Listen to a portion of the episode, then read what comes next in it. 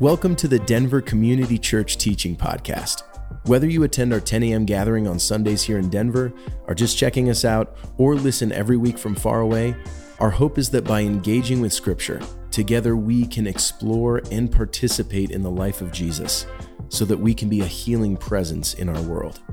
As you listen to this teaching, allow it to begin a conversation between you and God, you and the Bible, and you and your community.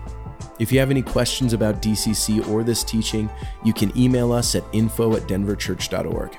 To get connected or find out more about what's going on in and around our community, you can visit our website at denverchurch.org or download our app by searching Denver Community Church in the App Store. And if you want to financially support the healing work we are doing as we invest in our community while setting aside 20% of every dollar given to support our partners locally and around the globe, you can text the words Denver Church to 77977. That's Denver Church to 77977. Know that spaces like ours can only exist through the radical generosity of those who call DCC home.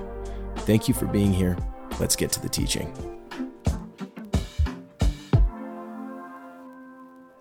Genesis chapter 2, and I'll begin reading in verse 4. This is the account of the heavens and the earth when they were created, when the Lord God made the earth and the heavens. Now, no shrub had yet appeared on the earth, and no plant had yet sprung up, for the Lord had not sent rain on the earth, and there was no one to work the ground. But streams came up from the earth and watered the whole surface of the ground. Then the Lord God formed a man from the dust or the clay or the dirt of the ground and breathed into his nostrils the breath of life, and man became a living being. Now, in Genesis, it's pretty interesting. We basically have two creation stories Genesis 1 and the second in Genesis 2. Now, when it comes to stories, I, am assuming all of us are really familiar with stories, how to tell them, when we tell them. I mean, if you're anything like me, you've had moments where you're visiting with old friends or you're seeing family, and it's been the first time you're together in years. And typically, when that happens, you spend some time catching up and you begin telling them about what's going on with life and you update them on your friends, your work, where you're living, the whole thing. And then at some point, when you're together, you begin telling old stories. How many of you have experienced this? Stories you've all heard before. You're telling each other stories that you experienced together. Like if you were with my family and we hadn't seen each other in a while, you'd probably hear a story about the time my dad tried to bury my sister's horse. Now, some of you are like, Your sister, you had horses growing up? Yes. I actually worked for three years on a ranch, boots and spurs and chaps and the whole nine, bareback and broncos. Some of you are like, that's not what I've associated you with ever. Uh, Kevin Costner, maybe, not you. But yes, I grew up with horses, and my sister's horse died. I went out to feed the horses one night, and it was dead and bloated. And my sister was gone. She was about 14 at the time, and my dad said, We have to get the horse buried as soon as possible. So the next morning, he goes to our neighbor about a half mile down the road, and he brings the backhoe back and he parks it up against some trees and begins digging this massive hole because if you don't know, you need to dig a very large hole for horses. I, meanwhile, am dra- dragging the body of the horse over to the hole. Now, the only way we could figure out how to do this was to hook it up to our Sears Craftsman lawnmower, and I put it into fifth gear, and I would pop the clutch and we had a chain tied to the horse and the tractor. And when I'd pop the clutch, I'd go about six feet, and then I'd go boom, and I'd move the horse's carcass about six inches to 12 inches, depending. So I finally get it over the hole while my dad is digging. But here is the problem there's the hole, there's the backhoe, and my dad backed it into a corner with trees on either side, and now he can't move the backhoe out. Meanwhile, when I drug the horse over, I did it with the legs pointing toward the backhoe, and now the horse is rigor mortis. So my dad takes the backhoe arm. He's not very good with backhoes. And instead of like just kind of gently sweeping the horse in, he's like attacking the horse, which was disgusting to watch. Then he finally gets around the horse and he pulls it into the hole And now the horse is standing upright, leaning against the wall of the hole. And my dad is sitting there, and I can just see what's happening in his head. And he looks at me and says, Never tell your sister. And then he takes the backhoe and kind of bends it underneath and raises it up and just goes, wham! And he beats the horse, not really buries the horse. My sister shows up the next day and she's like, Where's my horse? And I was like, Oh, have I got it? And my dad just hits me, you know. I'm so sorry he died. You know, I'm like, you, you don't even know the half. She didn't find out that story for like six years. Now it's like this operative story in our family. We all have these stories, right, that are just a little disturbing. Said, why do we tell those stories? We all wonder that. Yes. That was the that was like the PG version, just so you know. It, it was way worse. It involved a 22 and all sorts of things. Nonetheless, we we tell humans are storytelling creatures because stories are how we make meaning of the world. I have a friend who says we don't dream in equations, we dream in stories. Stories are how we make meaning of the world. And this is nothing new. Human beings have done this since the dawn of time. Whether it's civilizations or cities or nations or clans or tribes, they are telling stories and they do so to lend meaning. They do so to orient us to the world in which we live. Joseph Campbell speaks about these stories that many call myths, and he points out myths are not lies. Myths are stories that are less about what's factually true and more about what's always true. And they serve to orient us to what he would call the mysterium tremendum, the mystery, the life, the energy, however you want to say it, God's presence in this world. And it's an introduction to God for us to say yes to this and also to be in awe of it. These myths, these stories, what they do is they orient us to the cosmos and the order of the cosmos and the way things are structured as a way of telling us this is how we ought to orient and structure our lives. Live in concert with the cosmos, don't oppose it, it will not go well for you.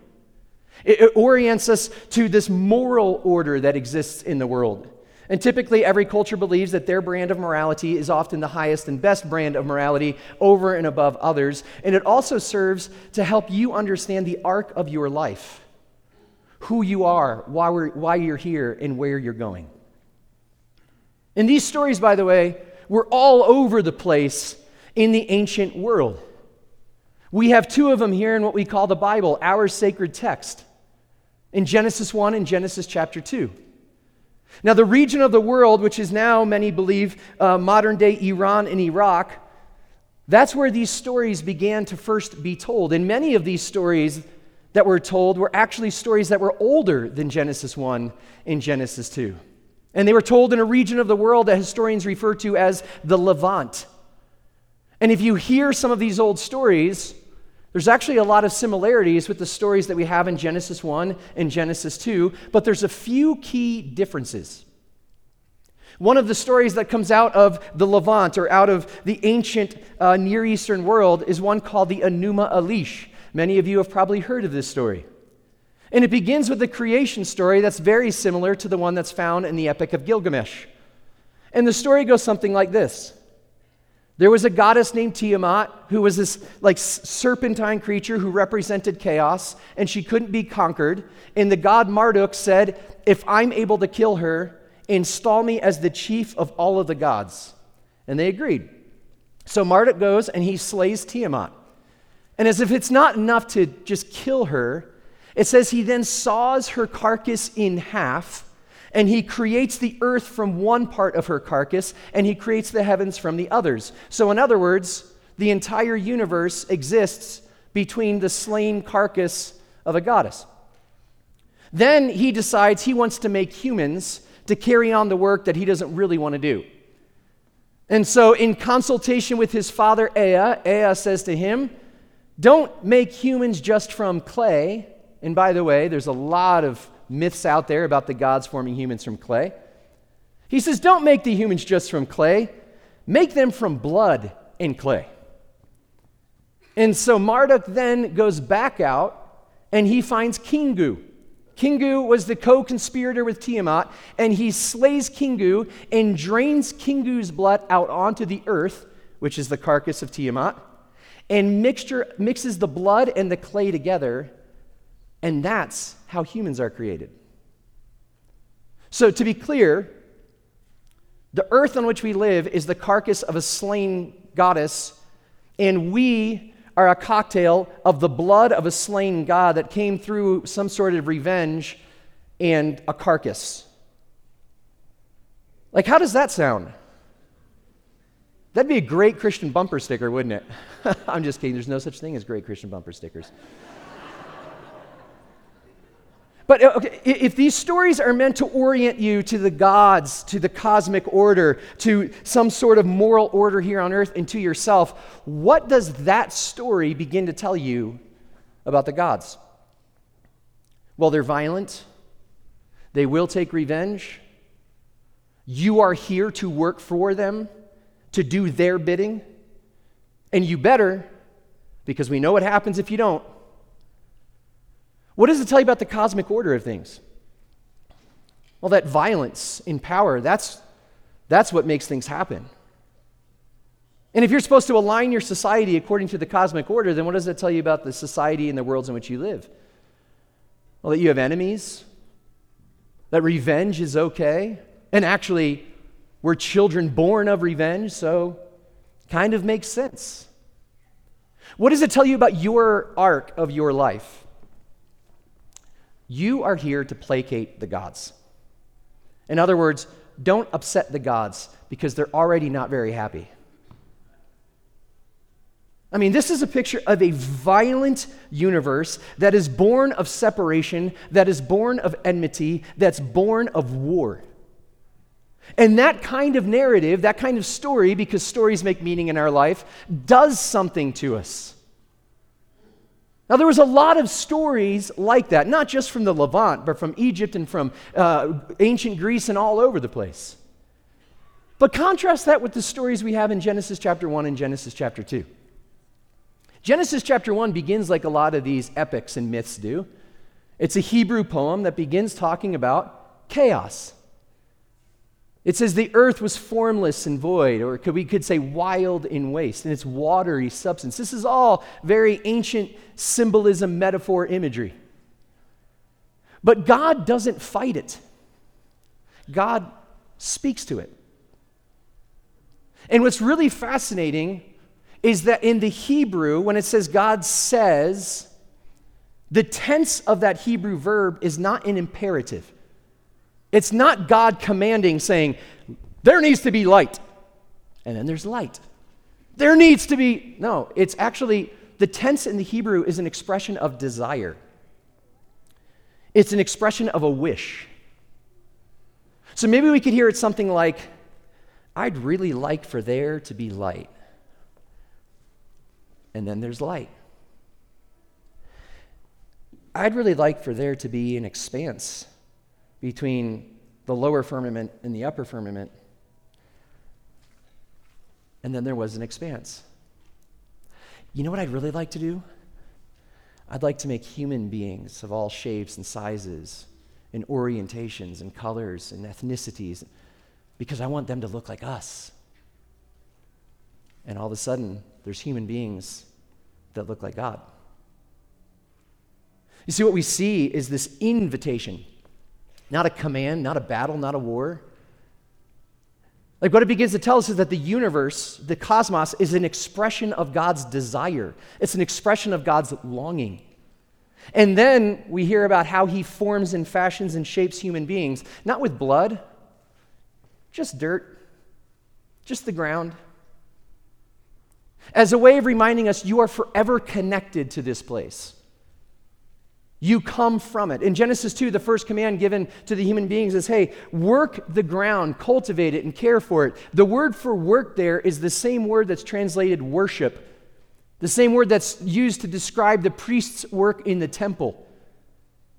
It's something we do to reflect who we are and whose we are. That God's not saying, you better do what I'm telling you to do. God's going, I want you to work in the same way I've worked.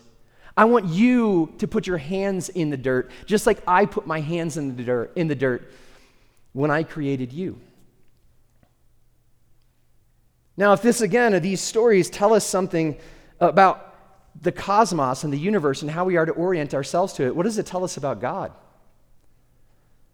Not that this God needs to be placated, but that this God's inviting and longing, and this whole thing is an expression of God's heart. What does it tell us about us? Well, that we're invited to co create with God, that we're all image bearers. It's not just reserved for a few in high places. This is all of us together doing this thing. It tells us that we're all somehow connected, that the arc of my life already has purpose from the very start. I don't have to prove anything. I don't have to placate any God out there because we live in a benevolent universe that's deeply rooted and connected and intertwined with itself. Now, if I were to stand up here this morning and say, which of you believe in the Enuma Elish as the operating narrative for the universe? I assume in a context like this, you'd be like, hmm, not me. You'd be like, I'm a, you know, I'm a Genesis 2 kind of person, right? Because, well, that's the answer we're supposed to give. And that's all well and good, but let's think about how Christians have traditionally described ourselves and God and the cosmos and the universe and others. How many of you have a friend who, like, bad fortune befalls them, and there's something in their head like, well, it's just God punishing me for fill in the blank? Have we heard this before? Yeah. You did something that upset God, so God's like, well, I'm going to punish you. Or like I've had so many people over the years here at DCC that they come in here and they kind of look a little sheepish, and I'm like, "Hey, how you doing? Good." I introduce myself. That's my first time here. I'm just kind of afraid God's going to strike me dead for going into a church. I'm like, oh, an Enuma Elish person, are you? like, how much do we live really with this idea that we need to placate the angry gods? That's not the story in Genesis chapter 2, and the stories that we tell matter. How about like enemies? Now, I know that that's a military term, but let me just do a couple of like word associations and you tell me if you know what I'm talking about with enemies. Um, Republican Democrat. Okay, let's try another one. Um, CNN Fox. I love how quiet it's getting in here. and by the way, when it gets tense and you crack a joke that's not that funny and people laugh, it means, yes, it actually is tense. Let's keep going with this one, though. Oh, progressive conservative. You see, maybe we might not be firing bullets at each other anymore, but my God, just get on Twitter. Actually, no, don't. Don't, don't get on Twitter. You will need to take a bath when you're done. What about like our connection to the earth? I mean, we've just abused this thing for centuries, and look what's happening. And there's still cynicism about it. Like, we're having all this crazy weather, and people are like, global warming. I'm like, no, it's called climate change, and part of the, anyway. Because we've just become a disposable society where we can just keep throwing things away and consuming and believe that there's no real consequences. We've forgotten where we come from. You see, I listen to a lot of Christian theology and I think to myself, maybe the problem is, is that a lot of the theology, at least that I've been exposed to, doesn't start in Genesis 1 and 2. It starts in Genesis chapter 3. And if you're not familiar with the order of things, there is the creation poem in Genesis 1. There's the second story about God forming human beings in Genesis chapter 2. And it finishes with, and they were naked without shame. Everything is this expression of God's longing. And then in Genesis chapter 3, we have what's called the fall or sin enters the world. And then everything experiences separation, in enmity, in division. And then God says to the human beings, You're out of the garden. And somehow it's like we start our story there, like we're all separate and we're all like, no, no, no, no, no, no. The story doesn't begin there. That's not the foundational reality. The foundational reality is something very different. I mean, think about the salvation story or gospel story many of you grew up hearing. Like, God is angry with you. I heard God can't even stand to be in the same room as you. I'm like, well, I know a lot of people who would say that. and so somehow there's this transaction that happens, and now we're able to be like, okay, God's close, but still be careful because there's a lot of people this is not going to happen for.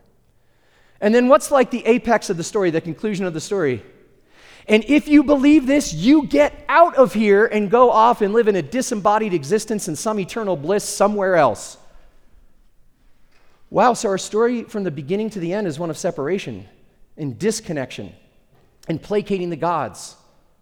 This is fascinating. This sounds a lot like very primitive religion who had very different stories when it comes to how they think about the universe. The problem is, it's not the story the sacred text tells, it's not even the story the universe tells. Scientists roundly agree today that within three minutes, three minutes of the universe bursting into existence, that particles of like substance in essence began bonding with each other. And it didn't stop there because those bonds eventually created atoms. And those atoms began bonding with each other and they created molecules. And those molecules began bonding and they began to form proteins. What's really fascinating is a biological team out of Cornell University recently argued, and they still maintain, that those proteins actually found their way into clay, and the clay was the fertile soil for proteins to grow into DNA and eventually living cells. And these primitive stories are like, I don't know, I think we came from clay. Sometimes, like, the Bible's weird. Can we just acknowledge that? It's bizarre, and sometimes it's like backward, and you're like, I can't believe we're still reading this thing. And then other times you're like, this thing's way ahead of its time. It has like some incipient wisdom that it offers all of us that maybe we should keep paying attention to it. Anyway, you have cells, and then what do cells come together, and what do they do? They bond, and then they form human beings. It just keeps going and going and going. And somehow, as we human beings develop consciousness, we begin telling stories that actually go against the direction of the universe. How's that going for us? Maybe this is why things like racism are so, so insidious. Because it's human beings not only being separate, but believing they're superior over another human being who, in fact, is just like them. And they're saying no, not only to the direction of the universe and the order of the cosmos, but to the heart and longing of God. Uh, just the other day, I was speaking with someone, and uh, I was going to the airport, and he was my Lyft driver, and we're talking, and he starts asking me about how much I travel. And I'm like, oh, I travel, you know, a fair bit, and where have you traveled? So we start talking, and I told him I went to Cuba this summer. He said, Why'd you go to Cuba? I said, My dad's from there, and he immigrated in 1960. And he said, Oh, I'm an immigrant too. I came from Pakistan. And I said, Oh, that's great. And then he laughed. He said, Aren't we all really just immigrants? And I thought, this is someone who seems to understand something, not like just a connection between us, but also this reality like we're all in some ways the same, no matter what labels we want to put over everything. I mean, there's this idea of like, why is it that it's so tragic when you see something in the ground? When you see something happening to wildlife and you see all of this destruction happening on the earth, why is there something that's like, this is not right? Because the story the sacred text tells us that, well, this is where we come from. We're all connected. The first thing we're invited to do is to be like God and make something with our hands from the dirt, from the soil, as an act of worship. You see, this is the story that we're invited to see, to see that we are all connected. In the book of Job, the poet writes these words I am the same as you in God's sight. I too am a piece of clay. I'm the same as you in God's sight. I too am a piece of clay. You see, there's moments when we see union, when we see unity, when we see connection, and something in us is like, this, this makes sense. Because this is the story that we've been given. This is a story that's been told to us. And I suppose the question that I just want to leave us with this morning is like, what story are you telling? What story do you trust? What story orients you to the gods, to God, to the mystery, to the life that is in and through all things? You see, it's interesting that in the Christian tradition, the Franciscans have long said that Jesus is fully human and fully God, that Jesus is the union of divine and human, which is the beginning for them of the good news. In the Orthodox tradition, they say, and this is where we're all heading back to union with God. Paul, in his letter to the Ephesians, puts it this way that God is making one new humanity out of the two. In the book of Revelation, John talks about God coming here and dwelling among us, and that there are a whole mess of people, all of whom have a renewed understanding of the connection between us and God and one another that's always existed. What story do you trust? What story are you telling? Before you answer that question, maybe there's another question that would be more helpful to consider. What does the story that you trust in produce? What does the story that you tell create in yourself and in others? Does the story that you are telling that you trust in, does it cultivate a theology of separation and division and enmity and violence and placating the angry gods? Or does the story that you trust in and the story that you're telling cultivate the beauty that God has invited us into and that God longs for of connection, of wholeness, of peace, of integration? I suppose if you can answer the second question, you'll have a greater understanding of what story you trust in. Because we all trust in a story. The question is, which one? Let's pray together.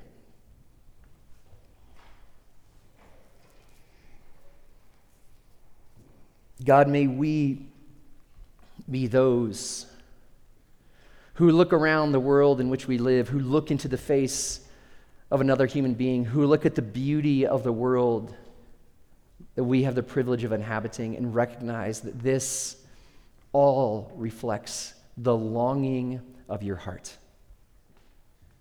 May this longing that comes from you take root in us so that we may be those who cultivate your goodness, your love, your beauty, your hope in this world of ours. Cause us to trust the story you are telling. We pray these things together in the name of Jesus. And all my friends said,